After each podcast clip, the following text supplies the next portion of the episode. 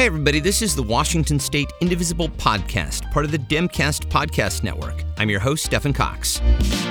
Today, as part of our Town Hall series in partnership with the Washington Indivisible Network and Indivisible Tacoma, we present a conversation with Superintendent of Public Instruction, Chris Reykdal, who is running for re election this year. In our wide ranging talk, we discuss the challenges of reopening our schools during a pandemic, as well as budget issues, and we have an extensive conversation about racial equity. This talk was recorded live on the evening of Tuesday, June 24th.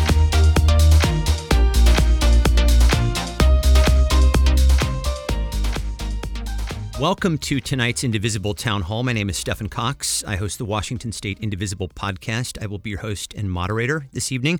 Big thank you to Kat Pipkin with the Washington Indivisible Network and also Julie Andrzejewski with Indivisible Tacoma. Special thanks to Robin Gittleman for her help tonight.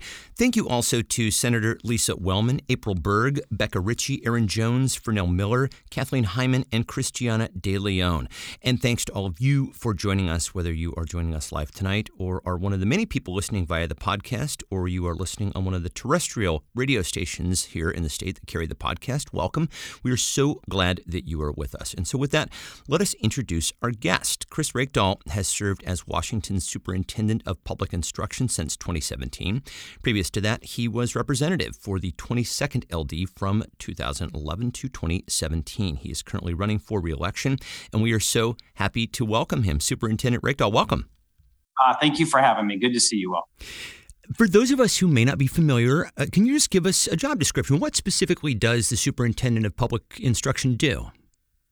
Yeah, great. This is a constitutionally uh, established office in 1889. Uh, it is the only nonpartisan office in the state uh, with respect to how you file on ballots. All the other statewide electeds run as a party label. Uh, as superintendent, you are essentially overseeing the state's education system with respect to all manner of appropriations. So all the money that goes to school districts comes through here. Uh, you are setting um, learning standards here at OSPI, not individual curriculum or lesson plans. That's all done at the local level and with school boards and teachers, but you're setting uh, learning standards here. And then all the accountability. So all the performance of the system as measured uh, from everything from transcript stuff to student assessments, all of that performance data comes back here uh, feeds the legislature, the governor, and other decision makers. So the money and the policy goes out to the system, the performance occurs, it all comes back here, uh, and we essentially try to broker, uh, hopefully, a improved education system over time uh, in both directions. And uh, there's a pile of detail behind it, but that's the big stuff. Oh, I'm sure we're just scratching the surface here. But so basically, uh, setting learning standards, accountability, and uh, and gathering and accumulating and processing data, uh, particularly the learning standards, are something that I'm really going to want to dig into deeply uh, tonight. And, and, I'll just tell you, as we get started here, there's so much that people want to hear from you about uh, what is happening with our schools around COVID, obviously, uh, budgetary issues, and I do plan on spending a good portion of our discussion tonight on the matter of racial equity equity because it just overlaps with so much. Uh, but before we get to that, I just want to ask you a larger philosophical question. And I'll just ask you how do you see the purpose of education? Is it to become a well rounded person, to become a productive member of society, to train somebody for employment? How do you see it? So I think it's comprehensive. I, I describe public education in particular um, as the potential to be a tremendously democratic tool. Um, it has the ability to lift people up when it's done well, um, given institutional racism that exists in education, though, it can also hold people down when it's not done well. Uh, but it is a democratizing tool, right? We utilize a tax code, we socialize the cost across everybody to spend roughly twelve to fifteen thousand dollars per student, so nearly two hundred thousand dollars over their lifetime from kindergarten to twelfth grade, uh, trying to get everybody a high quality education. In our state, there's a lot of law around making it the paramount duty, the primary goal of state government um, is to amply fund the system and create opportunity for kids. So it is all of those things. It is creating a learner. Uh, it is creating a student with the momentum to go post secondary. And I mean that broadly colleges, universities, military service, straight to work, apprenticeship, all of it. Um, and it is, when it's done well, a place where students get to learn from each other. And um, when we do it, I think, exceedingly well, students build a beautiful tolerance for the diversity around them, and then they get to apply that to a lifetime of engagement. So it's really foundational. It's half our state budget. Uh, it's 3% of our entire state's economy in public ed. I think it should be closer to 3.6. Maybe we'll talk about that later. uh, but it is a huge democratizing tool uh, that is pretty transformative when it's done well. Well, yeah, we're definitely going to talk about budgetary issues, but I'd like to start by talking about the pandemic and the reopening. We got so many questions about this. Uh, as we all know, schools had to shift to remote learning this year. Do you have any metrics at this point on how that shift has impacted students' performance, their engagement, their emotional state? So we don't have data except connectivity. We think roughly 15 to 20% of families did not have an effective connection remotely, either because they didn't have the speeds, they didn't have the connection in their community, or the hardware. That seemed to be the smaller of the issues, but certainly a lack of connectivity. Um, we tried to implement, as you know, a or a grading system that, that, that really took a try to do no harm concept. So no Fs were allowed, no student could backslide. Uh, we tried to make sure that if there was a teacher who didn't believe students were able to meet performance standards, um, either because the work wasn't there or the student just couldn't connect, instead of an F, it was an incomplete. And now the obligation is on the school system to re-engage that student and give them a better chance of learning. Now that we're starting to open up our facilities, so um, definitely have a better sense of the academics and the opportunity and the momentum that we were able to create for a lot of students. We definitely have a connectivity sense. The mental health side of this is going to need an enormous amount of research because there's a lot of speculation that this was worse for kids. Uh, I teach, I, I get to talk to a lot of students, and many of them struggled a bit by not having connection to their, their teachers. A lot of them actually express an enormous amount of relief because school is not a place that's necessarily um, void of pressure and social pressure. And for those who really just wanted to focus on the academics and independent learning, for some of them, they had a better experience. So there's a lot of speculation on how hard this was for students. And I actually think, on balance, it was with public school students of my own. One had a great experience, one kind of moderate. Uh, I think we don't know the long term effects of that. And it will certainly need some research down the road, both on the social emotional side as well as the academic side. And what I do remind people is 53 million American kids were out of school, every one of them across the country. 1.6 billion uh, students around the world. So I do hear a lot of people say, oh, we lost ground, we lost ground. We definitely lost ground from where we thought we would be if we go back to February, but we didn't lose any ground to the planet. Yeah, it does seem like everybody lost some ground. Uh, and I think people would be interested to know what you learned during this process. You mentioned that no student would receive an F, that they would receive an incomplete. I was told, and you can correct me if I'm wrong, that many students were told they would receive the same grade no matter what they did. And so uh, many just simply weren't engaging. And I'm wondering if that's one of the things that you would maybe reconsider if we need to go back to remote learning. Well, we already have. Um, so going forward, if districts find themselves not able to meet the physical distancing requirements of the Department of Health, they may not be able to bring all their students back face to face. Uh, they'll be in hybrid models, blended models, alternating schedules. Uh, we're going to revert the grading system back to whatever the school district had, you know, locally decided. They could they could make the transition. I'd love to see them get rid of Fs, uh, but not engaging won't really be an option this time uh, because districts, again, uh, provided things go well, will be able to bring back students, and we've made them put a priority on those uh, most distant from educational justice, students with disabilities, English language learners, and those who just could not connect remotely. Uh, that's a priority for districts. So I think we get a lot better in sort of version 2.0 of this. Um, there's definitely still some downside risk here. I hope districts do revisit their practices, including homework. I think it is one of those classic sort of systemic racist concepts where homework, by definition uh, and statistically, is enhanced the performance of it uh, by families who have resources and families who have a lot of time with their kids. Uh, working families who cannot put in that kind of time uh, there's just data that shows it's a harmful thing. So all of these learning lessons about a about a global virus land at the feet of racial equity and uh, economic justice, and now we get a chance to do something different about that. And I'm very excited that some districts are saying, "Hey, we didn't get it exactly right, but we also don't want to go back to the way it was before," and that's pretty heartening for me please hold that space because that's something that I want to unpack, unpack in depth with you uh, in, in just a bit. Uh, you mentioned the sort of a hybrid reopening. I believe the plan right now is to have schools uh, reopen this fall, but of course, we don't know what the pandemic is going to look like at that point, and it's certainly not expected to be over. This is a big question with a lot of moving parts, but how specifically are you planning on making in school teaching safe for students and for teachers and staff alike? Yeah, so we partner with Department of Health, who has broad legal authority over the health conditions of both public health and then how we uh, conduct schools. We partner with Labor and Industries, who has total control over worker safety. So in this case, our teachers, counselors, all of our adults in the system, and the governor's office. And what we try to create here was the capacity, the space, the policy space for school districts to open this fall. But they have to follow all of the health frameworks, and it's a lot. It's screening for students and staff. It's um, hand now, when, you, when you say screening, if I could just jump in, what does screening look like specifically? Well, they point to the CDC guidance. So we've got these health regulators, L&I and Department of Health, and they say you can either do it on site. So if students come in, you got to have a physical screening of them, including a, a thermal scan, a temperature check, or it can be an attestation at home. Parents do it at home uh, in the privacy of their own home, and they either send something in that says I affirm that I've uh, scanned my kid, or there are even apps out there now where they can hit a button uh, and say, yep, I definitely did a cough check, I did a temperature check, I did a symptom check. So there's a lot here, but physical distancing and face coverings are the other two that are really huge. And what Department of Health will tell you is multiple layers of protection create the very uh, best possibility of keeping transmissions uh, zero to low and give us the best chance to open.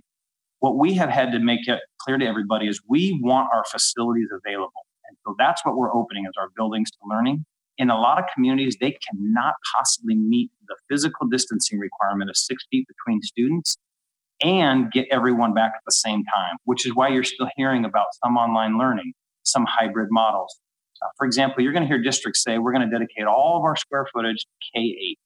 And we're going to ask our high school students to really take the brunt of any additional online learning because we cannot physically accommodate them all at the same time if your classroom has to go from 28 kids to say 16 or 18 to meet the physical space distances, you run out of space or you run out of certificated teachers really fast to do it.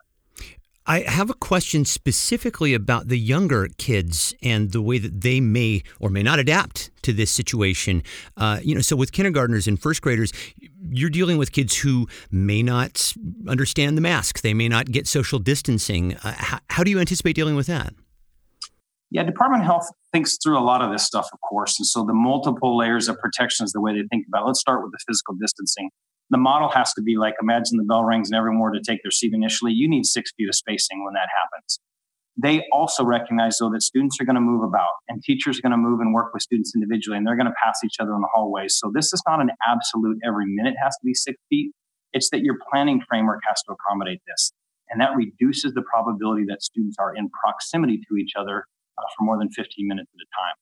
The mask requirement is tough, right? We're a state that's, uh, there are others doing it as well in their preliminary guidance, but some are not. And uh, our observation of having sent uh, kind of a research team to comb the world by phone and, and video conferences, uh, 12 or 13 other countries where uh, most of them require face coverings. Actually, they do during flu season in many of those countries. Uh, this is going to not surprise some of you, but students don't generally have a problem with this. They understand the framework and they do it we have a political, ideological challenge in this country right now. I think a cultural war that's happening. Uh, it's landed right now, and the current uh, debate is on face coverings. uh, there are people uncomfortable that government would require things, but we require goggles in science classrooms and closed-toed shoes for all things physical activity, PE, athletics. Uh, we we do this, and right now it just calls for this common moment where we make this sacrifice for each other. And um, most people are quite a bit more worried about the, the political ideology of it right now than the actual reality for students. But there are also exceptions for students, by the way, uh, who medically should not have a mask on. And all students will be able to allow uh, have a shield, a face shield with a lot more uh, airflow than just the cloth face covering. And now L&I is also going to extend that opportunity for our teachers as well. So you actually have options besides the cloth face covering in school next year.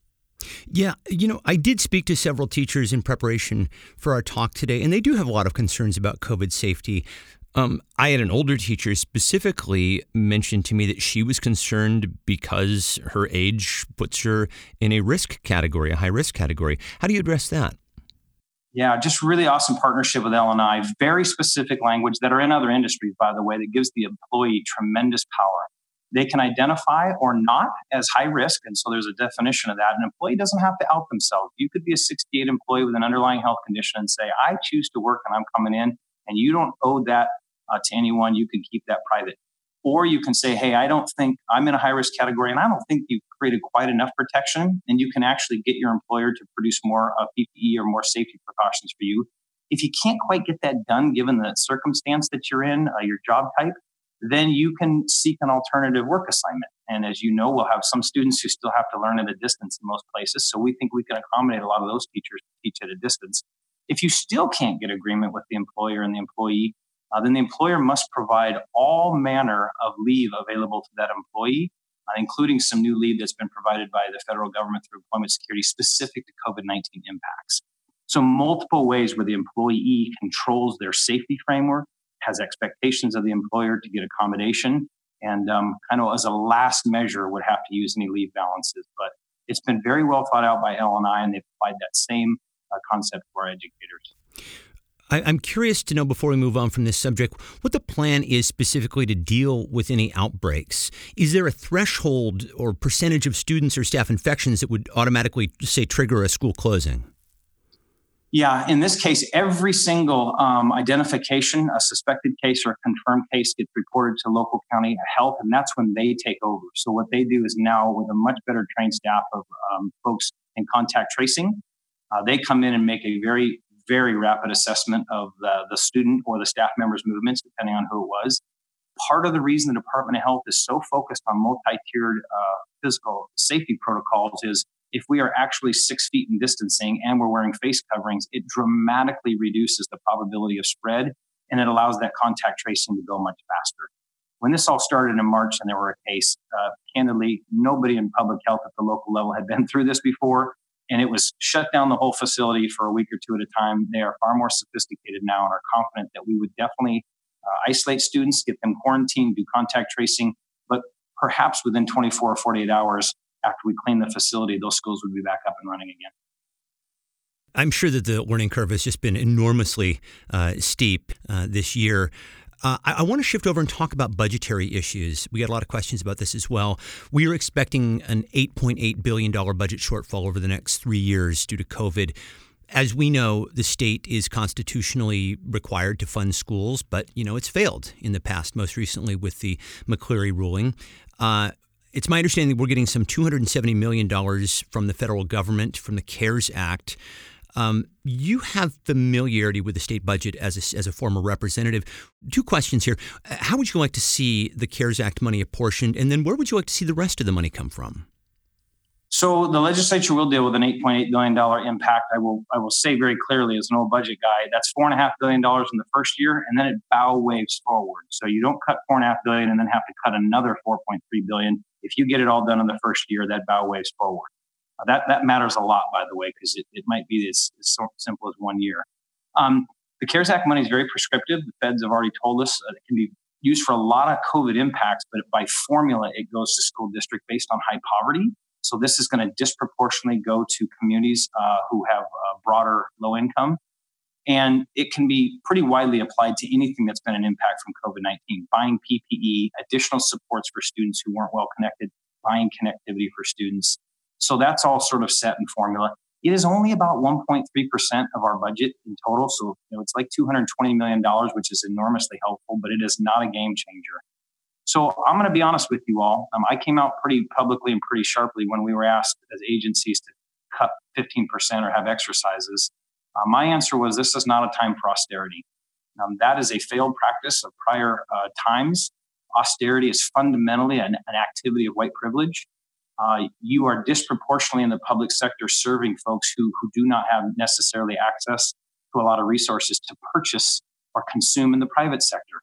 Public schools, by definition, support families who otherwise wouldn't have access to public education because they didn't for 100 years in this country. So when you cut schools, you cut healthcare, you cut higher ed access, you cut housing, you cut food supports, you cut TANF, you are fundamentally harming people who are most likely to be people of color, uh, indigenous populations, uh, English language learners, immigrants, and those who are low income. So this is not the time to do that. so what I've said is let's make sure we tap the rainy day fund. There's a reason Democrats have raised $3 billion and socked it away. It's for moments just like this. And the feds are still contemplating another very large uh, consideration that would send multiple billions of dollars to the states specifically to help state and local government balance their budgets without cuts. And you're referring to the HEROES Act there. Right, right. So before we start slashing budgets, let's take a deep breath. Let's use our rainy day fund to buy enough time to see if Congress acts. And there is a scenario here where we do not have to do the most harm to the most vulnerable folks. Uh, but we got to not be knee jerk about it. We can't do the same old thing where we just jump to cuts. And um, when Democrats and progressives first thought as cuts, uh, they are not thinking with an equity lens. First thing first is let's be efficient, right? Let's get better at what we do. Second thing is, do we have capacity for more equitable revenue? Clearly, we do in a state that relies on sales tax and B&O. We hammer low income, we hammer small business. We give an almost complete pass to those who are very high earners and high margin uh, businesses, large global Wall Street companies. Absolutely. Well, so, how would you like to see their contribution adjusted? Capital gains at a minimum. So, you need to get an effective tax rate where we're all sitting at 11 or 12 percent. Today, the wealthiest in our state pay 3%, and our lowest income pay in excess of 17% uh, of their income in state and local taxes. So you've got to shift that burden. You do that through capital gains, you do that through other tax mechanisms. If you do it effectively, you can actually reduce consumptive things like sales tax. Um, and I've never been a big fan of sin taxes either. People have all kinds of arguments for why they might change behavior, but it hammers low income people. So let's not turn once again to alcohol, marijuana, cigarettes, and other things as our revenue. Then you're then you are ironically telling people, please gamble more, smoke more, so that we can uh, pay for school. It's a dumb, dumb tax code. You mentioned uh, not being in favor of austerity, uh, and I will just ask you because we did, and you touched on this a little bit earlier. Uh, we did get a, a few questions about whether there would be certain cuts to programmer staff. So I would just love to get you to uh, address those specifically who are concerned about PE, for example, uh, music, art, libraries, nurses, counselors. Uh, we know that there's already been uh, a state mandated cut uh, to counselors' budgets. Can you speak to that? Yeah, about 96.5% of our budget in K 12 now we think is constitutionally protected. We've run those numbers through budget writers' staff and OFM, the Office of Financial Management. They concur with us. The legislature handed the court documents that said to prove we have funded the McCleary case, here's all the places we protected money. It's about 96.5% of our budget. That means there's 3.5%, which seems small, but it's $700 million still at risk because it's uh, payments to low income communities who can't raise local levies it's teacher national board bonuses, for example. Some of our best and most highly qualified teachers would run a risk of not getting their annual bonus. So we do not intend to have any of that be cut. We're going to fight like hell for all of that. Um, the governor did have to make some vetoes of things the legislature just passed, and it was heartbreaking because we worked for years to get more counselors, specifically in elementary school, um, and that fell that fell to his veto pen. Uh, but we don't intend to put anything on the chopping block that serves students. Um, austerity is not the answer. Um, even the even the cuts that are being asked of the state agencies, so not the K 12 school districts, but our agency, uh, we're going to talk about those as delays in implementation of cost of living and things. Uh, we are going to seek to not take permanent cuts.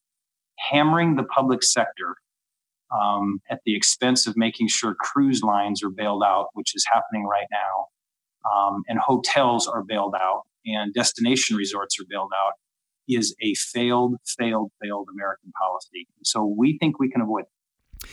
I will ask you about uh, hashtag defund the police. Many municipalities are asking for police funds to be drawn down and reallocated, with uh, often a large portion going to education. Now, I know that this doesn't fall, or I don't believe this falls under your purview, but is it something that you would theoretically support? Yeah, so our schools in particular don't have line items for what we call school resource officers. Sometimes they're commissioned, sometimes they're not. Sometimes they have uh, their arms, sometimes they're not. Um, I will tell you that I do not personally support any uh, practices that bring firearms into our schools. I just don't believe that that is healthy and safe. I think the covert uh, aggression of that is real. And there is no evidence that armed officers uh, are a mitigating factor, for example, in national school shooting data.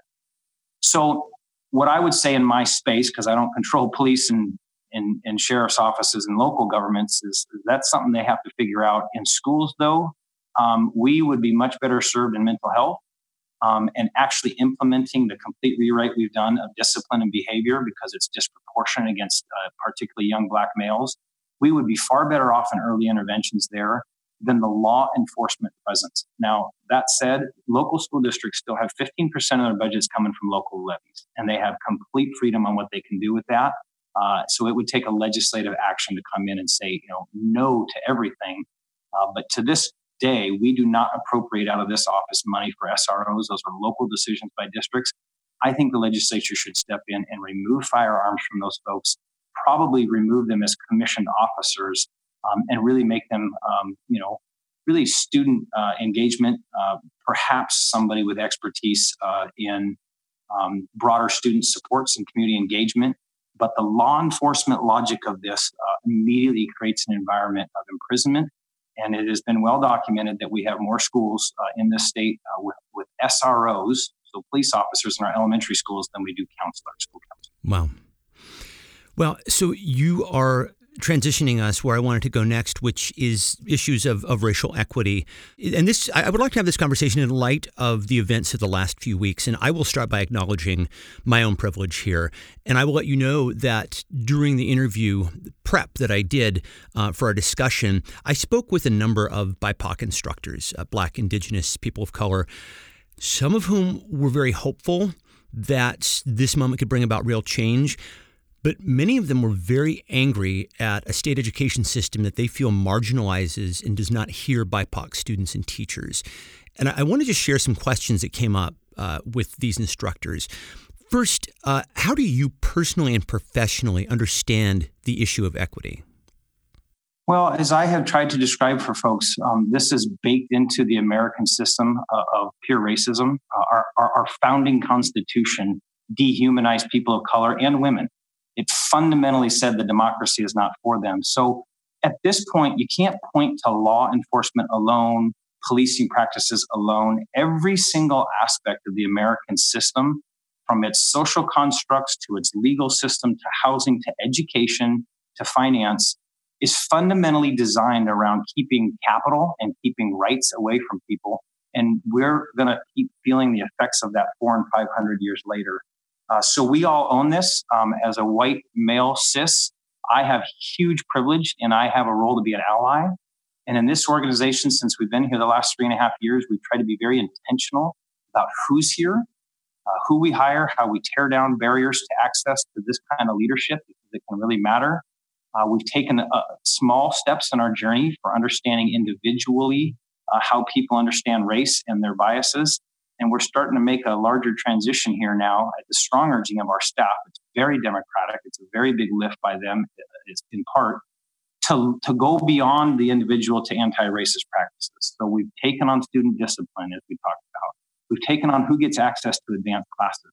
But I could go through every aspect of the education system and point out deep seated structural systems that were meant to give privilege to those who already had it and to hold down those who did not. And so I think the entire system needs to be subject to examination based on race. And um, I, I, feel like we're on the journey. What this moment, I think, in American history gives us is the realization that we better expedite this and bring different voices into it, or it'll always just be incremental. And that's the challenge we have here. We're not always good at it, but I think we've built a framework for doing it well. Um, we may have the only mission statement in state government that talks about tearing down uh, barriers to racial justice. And uh, we rewrote that a couple years ago to be very intentional. A lot of the discussions that I had were about listening. And I will just ask you um, how are you working to listen and, and really center the needs of BIPOC students and teachers in your schools? Uh, who are you talking to? Who are you listening to? Yeah, there's, so there's a before COVID and an after a little bit, right? Because the modality is definitely changing, but the audiences in some ways are empowered because we can get access to rural communities, particularly Native communities. And then in some ways, it makes it harder because I don't get my 3,000 miles a month traveling the state, being in community and particularly listening to students in community. Uh, but lots of things here uh, happen. We have, uh, like so many organizations, had an introspection about whether or not we actually lift the voices of our communities of color and our, our indigenous folks in our office. We have an office here of Native education. We've doubled those resources in the last three years. Uh, their work is both a, a, little bit internal, but mostly external, doing training for thousands of teachers around um, our since time immemorial curriculum. We are trying to help educators around the state understand that they have a legal responsibility to bring in local uh, history, local culture, uh, local shared governance, right? This is um, a government to government relationship that requires consultation. we are teaching educators on a daily basis through that organization how to do that work with fidelity. And you're starting to finally see curriculum at the localist of level that tries to reflect uh, the indigenous communities that were here and, and, lift them up. So that's one example where there's something actually baked into the system of our supports. Um, there is not a similar organization here uh, for Black African American. We obviously have our commissions and we have partner organizations around the state, a lot of them community based organizations, some with an emphasis in the business community. And then I take invite from any of those communities that will have me. Um, I've had a, a, relatively good relationship, it's been a good relationship, but relatively longer uh, with the Black Collective in Pierce County, uh, who I think is uh, incredibly grounded in a much longer tradition than some others uh, in terms of the, the fight for racial justice. And so I try to be in spaces with folks. Um, there are a growing number of organizations. Uh, they tend to be more urban right now, uh, focused on this question, but I'm also trying to figure out where in rural Washington we can do it. Uh, because the oppression of our immigrant communities, for example, our Latino Latino communities, there isn't the big media spotlight on them.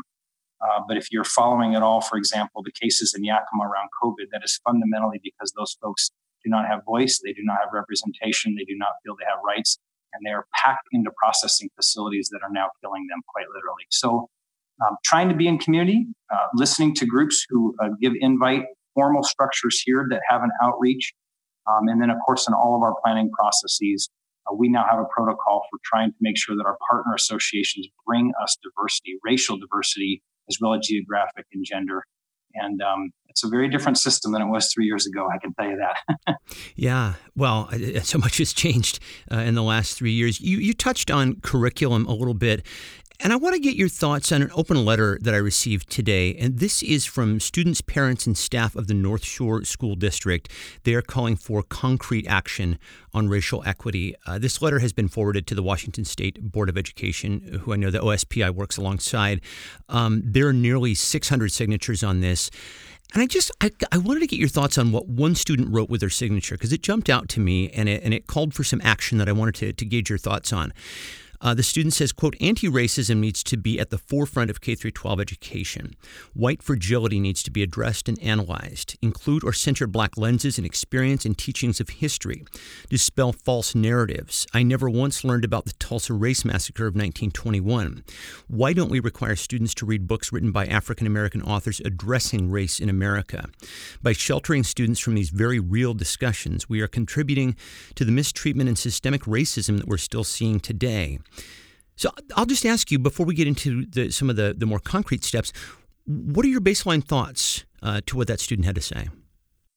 It's absolutely right on point, and I think there's a there's a, um, a very unhealthy condition that drives all of that truth.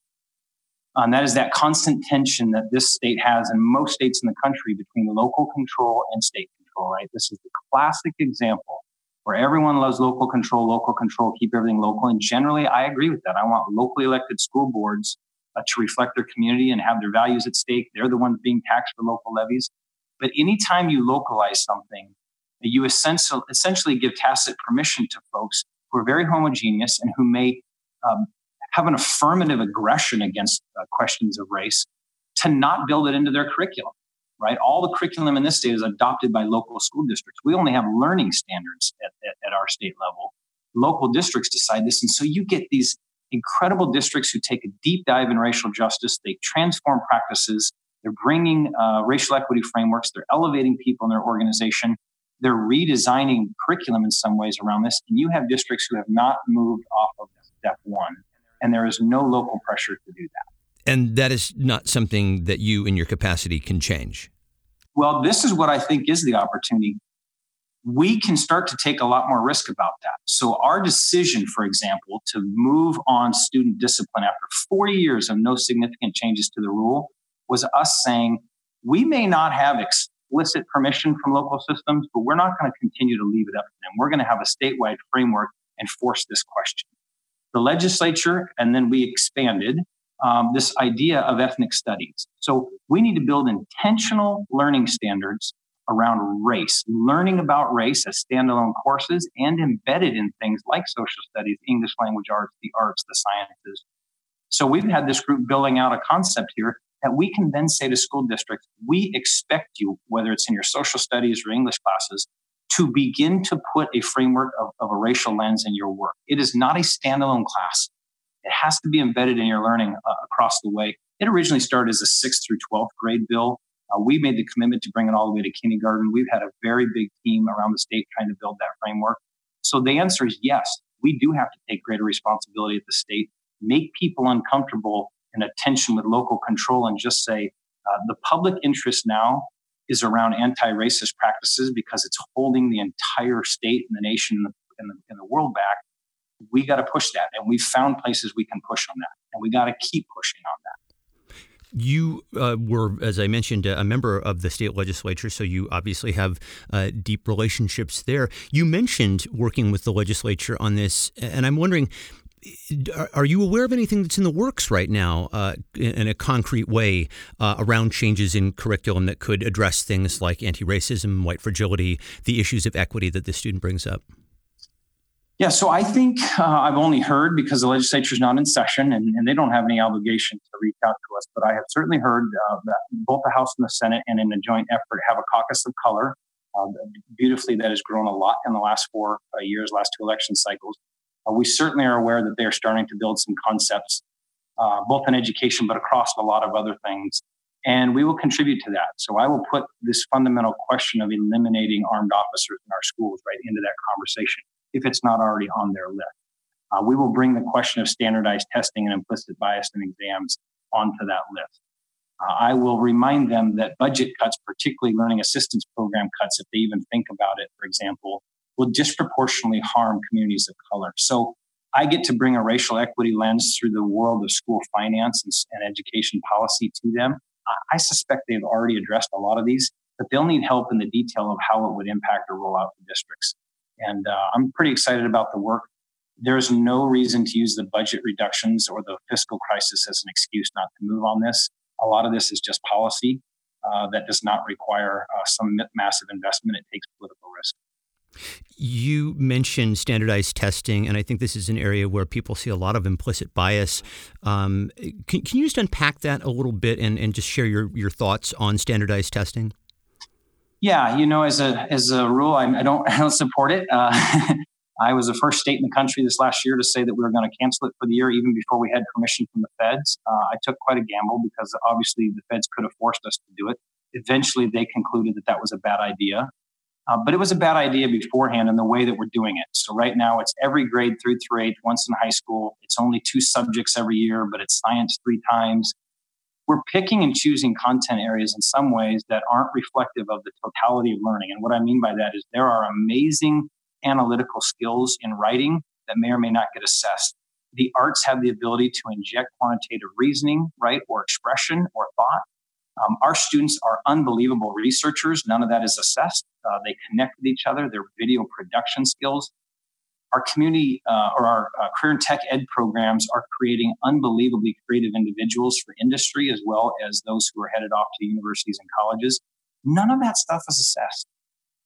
So we've picked the one set of things that are predominantly white universities historically have said is the measure of success in their institutions, those are the things we double down on for the last 30 years. Those are what get tested. And we certainly want to make improvement, and we have.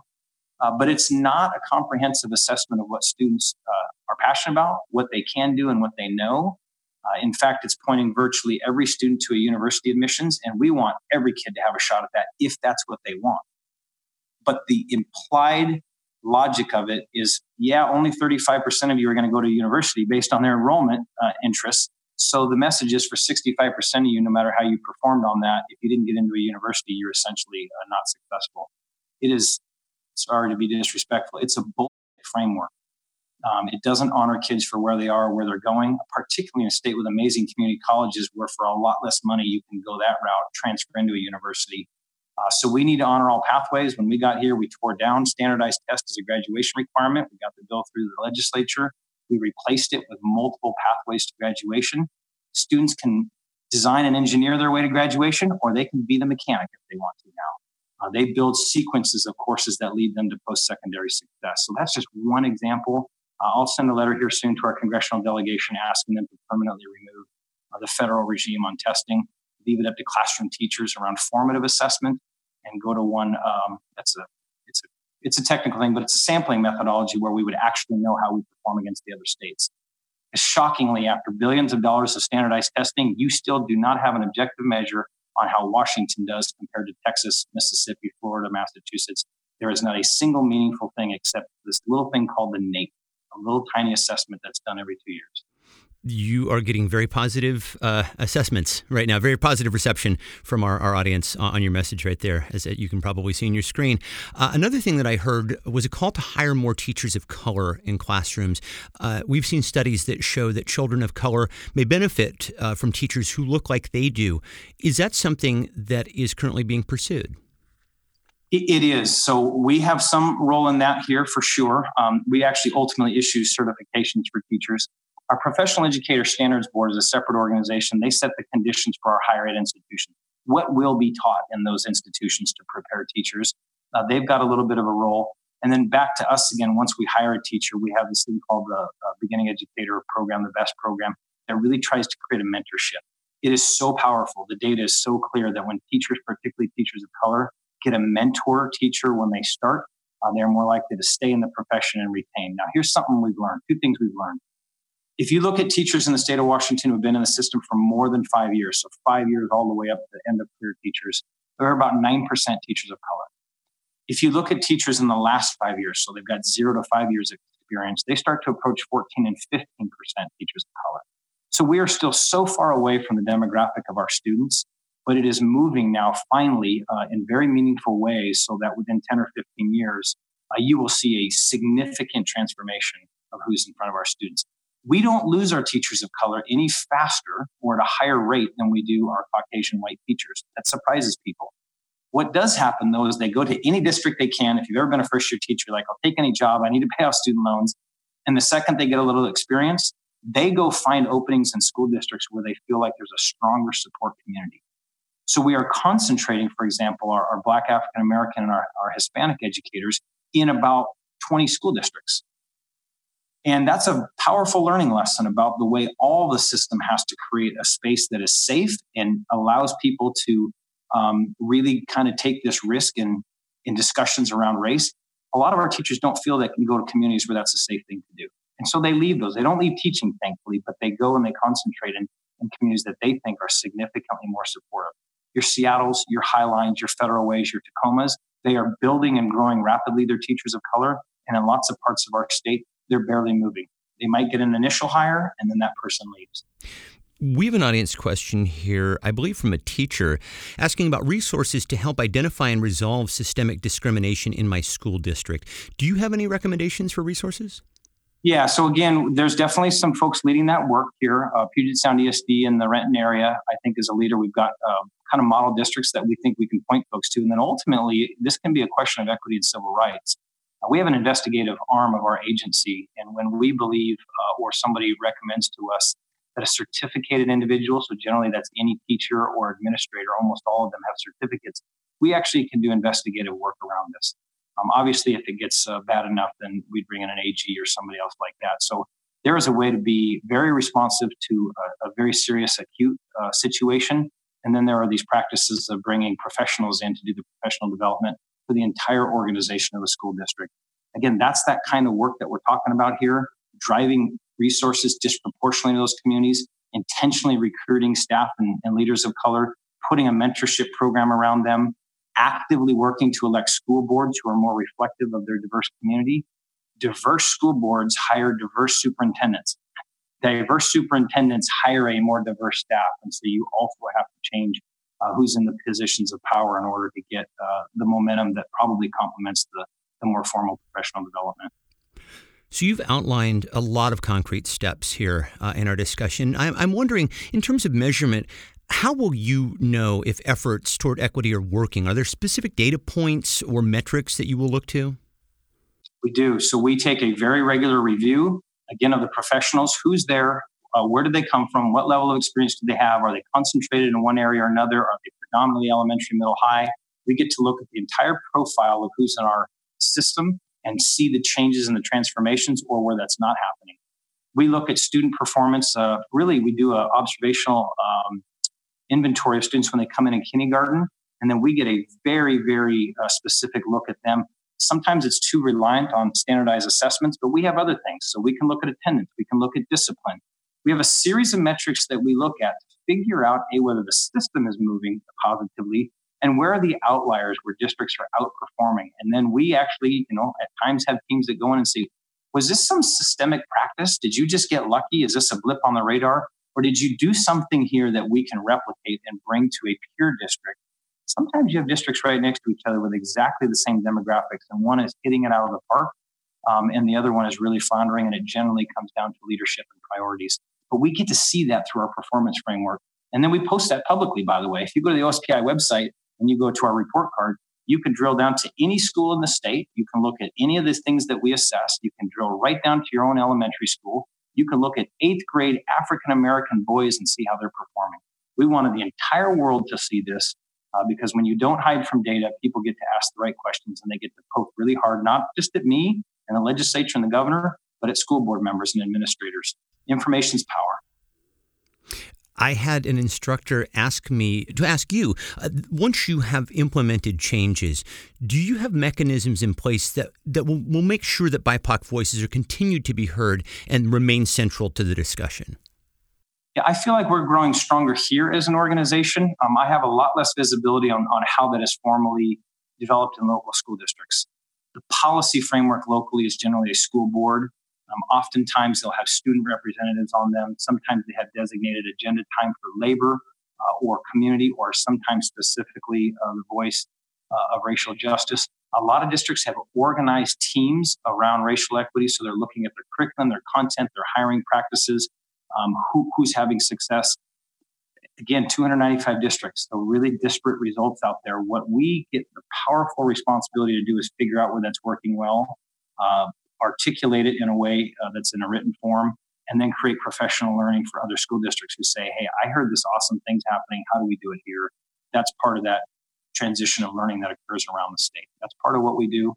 I will say we are a smaller organization by staff than we were a decade ago, uh, even though the budget for K 12 has more than doubled in that time for school districts. So we're smaller. So we're pretty thin, uh, but we've made some deep dives in a couple of areas, particularly uh, Office of Native Ed and our students with disabilities.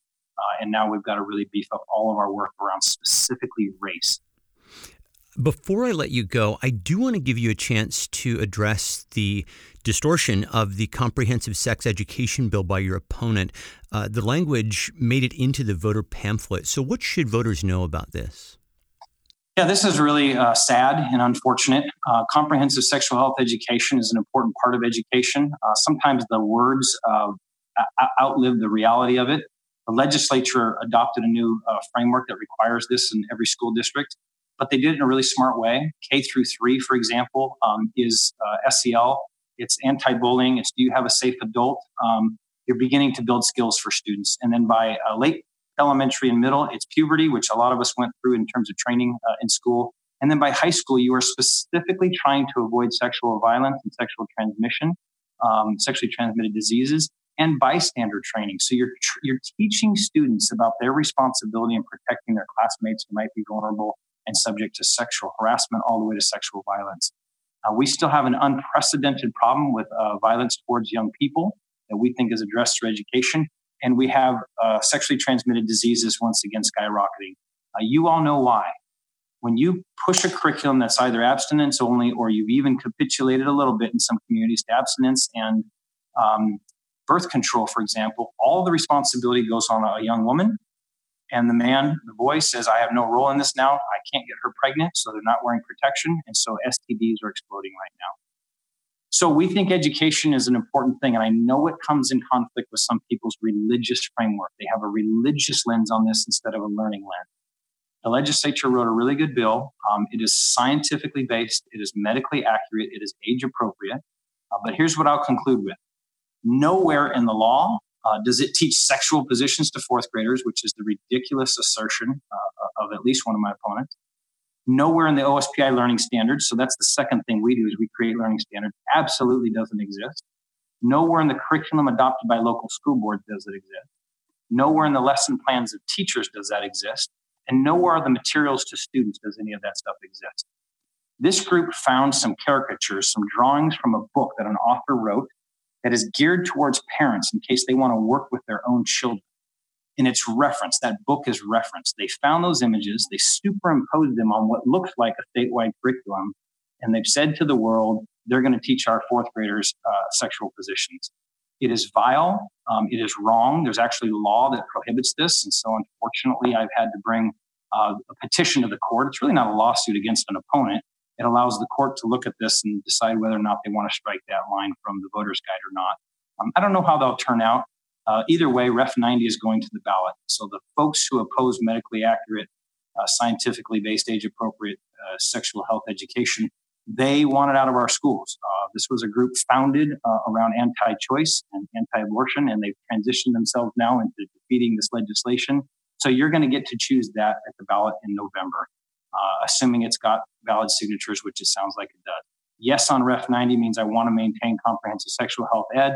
Um, uh, no means you want to turn it down. the other smart thing the legislature did and we advocated for was uh, you have to adopt this at the local school board level uh, you have to make clear what your curriculum is going to be. You have to notify parents in the year in which their kid's going to get any of this, and parents always have the right to opt out. so the legislature really listened to these folks, and despite that, um, they are out there with a tremendous distortion and dishonesty uh, because it's in their minds a religious fight, and for those of us who are educators, we think it's a health and safety issue for kids. We've covered so much ground tonight, and we're very grateful uh, to you for uh, your generosity of time and thoughts. Uh, I'll just give you a couple minutes to just tell us a little bit about your campaign and just, just any final thoughts you might have. Yeah, I really appreciate uh, a chance to, to listen to you all the questions and to reflect a lot about our practices here. As you might imagine, I talking to literally hundreds, sometimes thousands of people a week, and there's a lot of perspective around where we are in this just incredible moment. I keep saying to them, if all you did was be in the middle of a COVID once in a hundred year moment, it would overwhelm you. If all you did was have a recession, it would overwhelm you. Um, if all you did was have a 1968 like uh, social, just powerful social movement around race, it would be all consuming.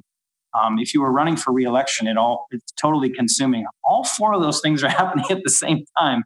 And I literally work about 13, 14 hours a day. Um, I'm off duty now, right? So this is my personal time, my personal phone, my personal network. So I get to be in, in campaign mode a little bit, uh, but it's a really complicated time.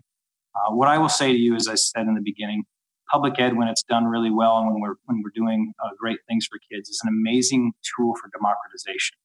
It relies on labor, the power of labor, organized labor, um, to be the strongest voice um, in a classroom, and to have that ability to educate kids and um, I think it's an amazing system. I'm very, very proud of it. It is not without its deep flaws, and it has absolutely um, uh, racist practices that are embedded in its systems.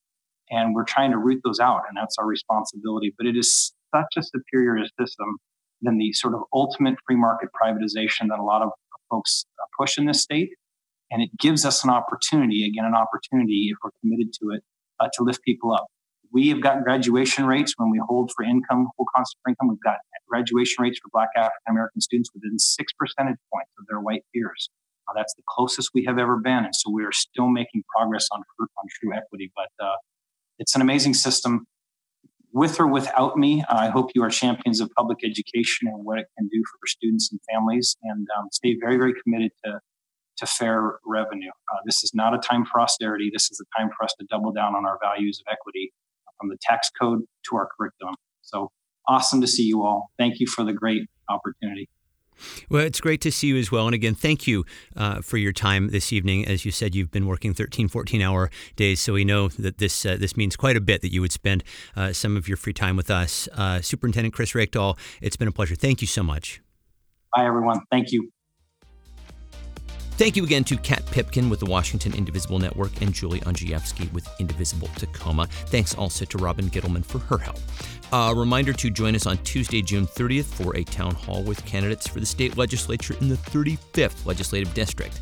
And that is it for today. Our website is indivisiblepodcast.org and our email address is indivisiblepodcast at gmail.com. The Washington State Indivisible podcast is a production of Get Creative Inc. and is part of the Demcast podcast family.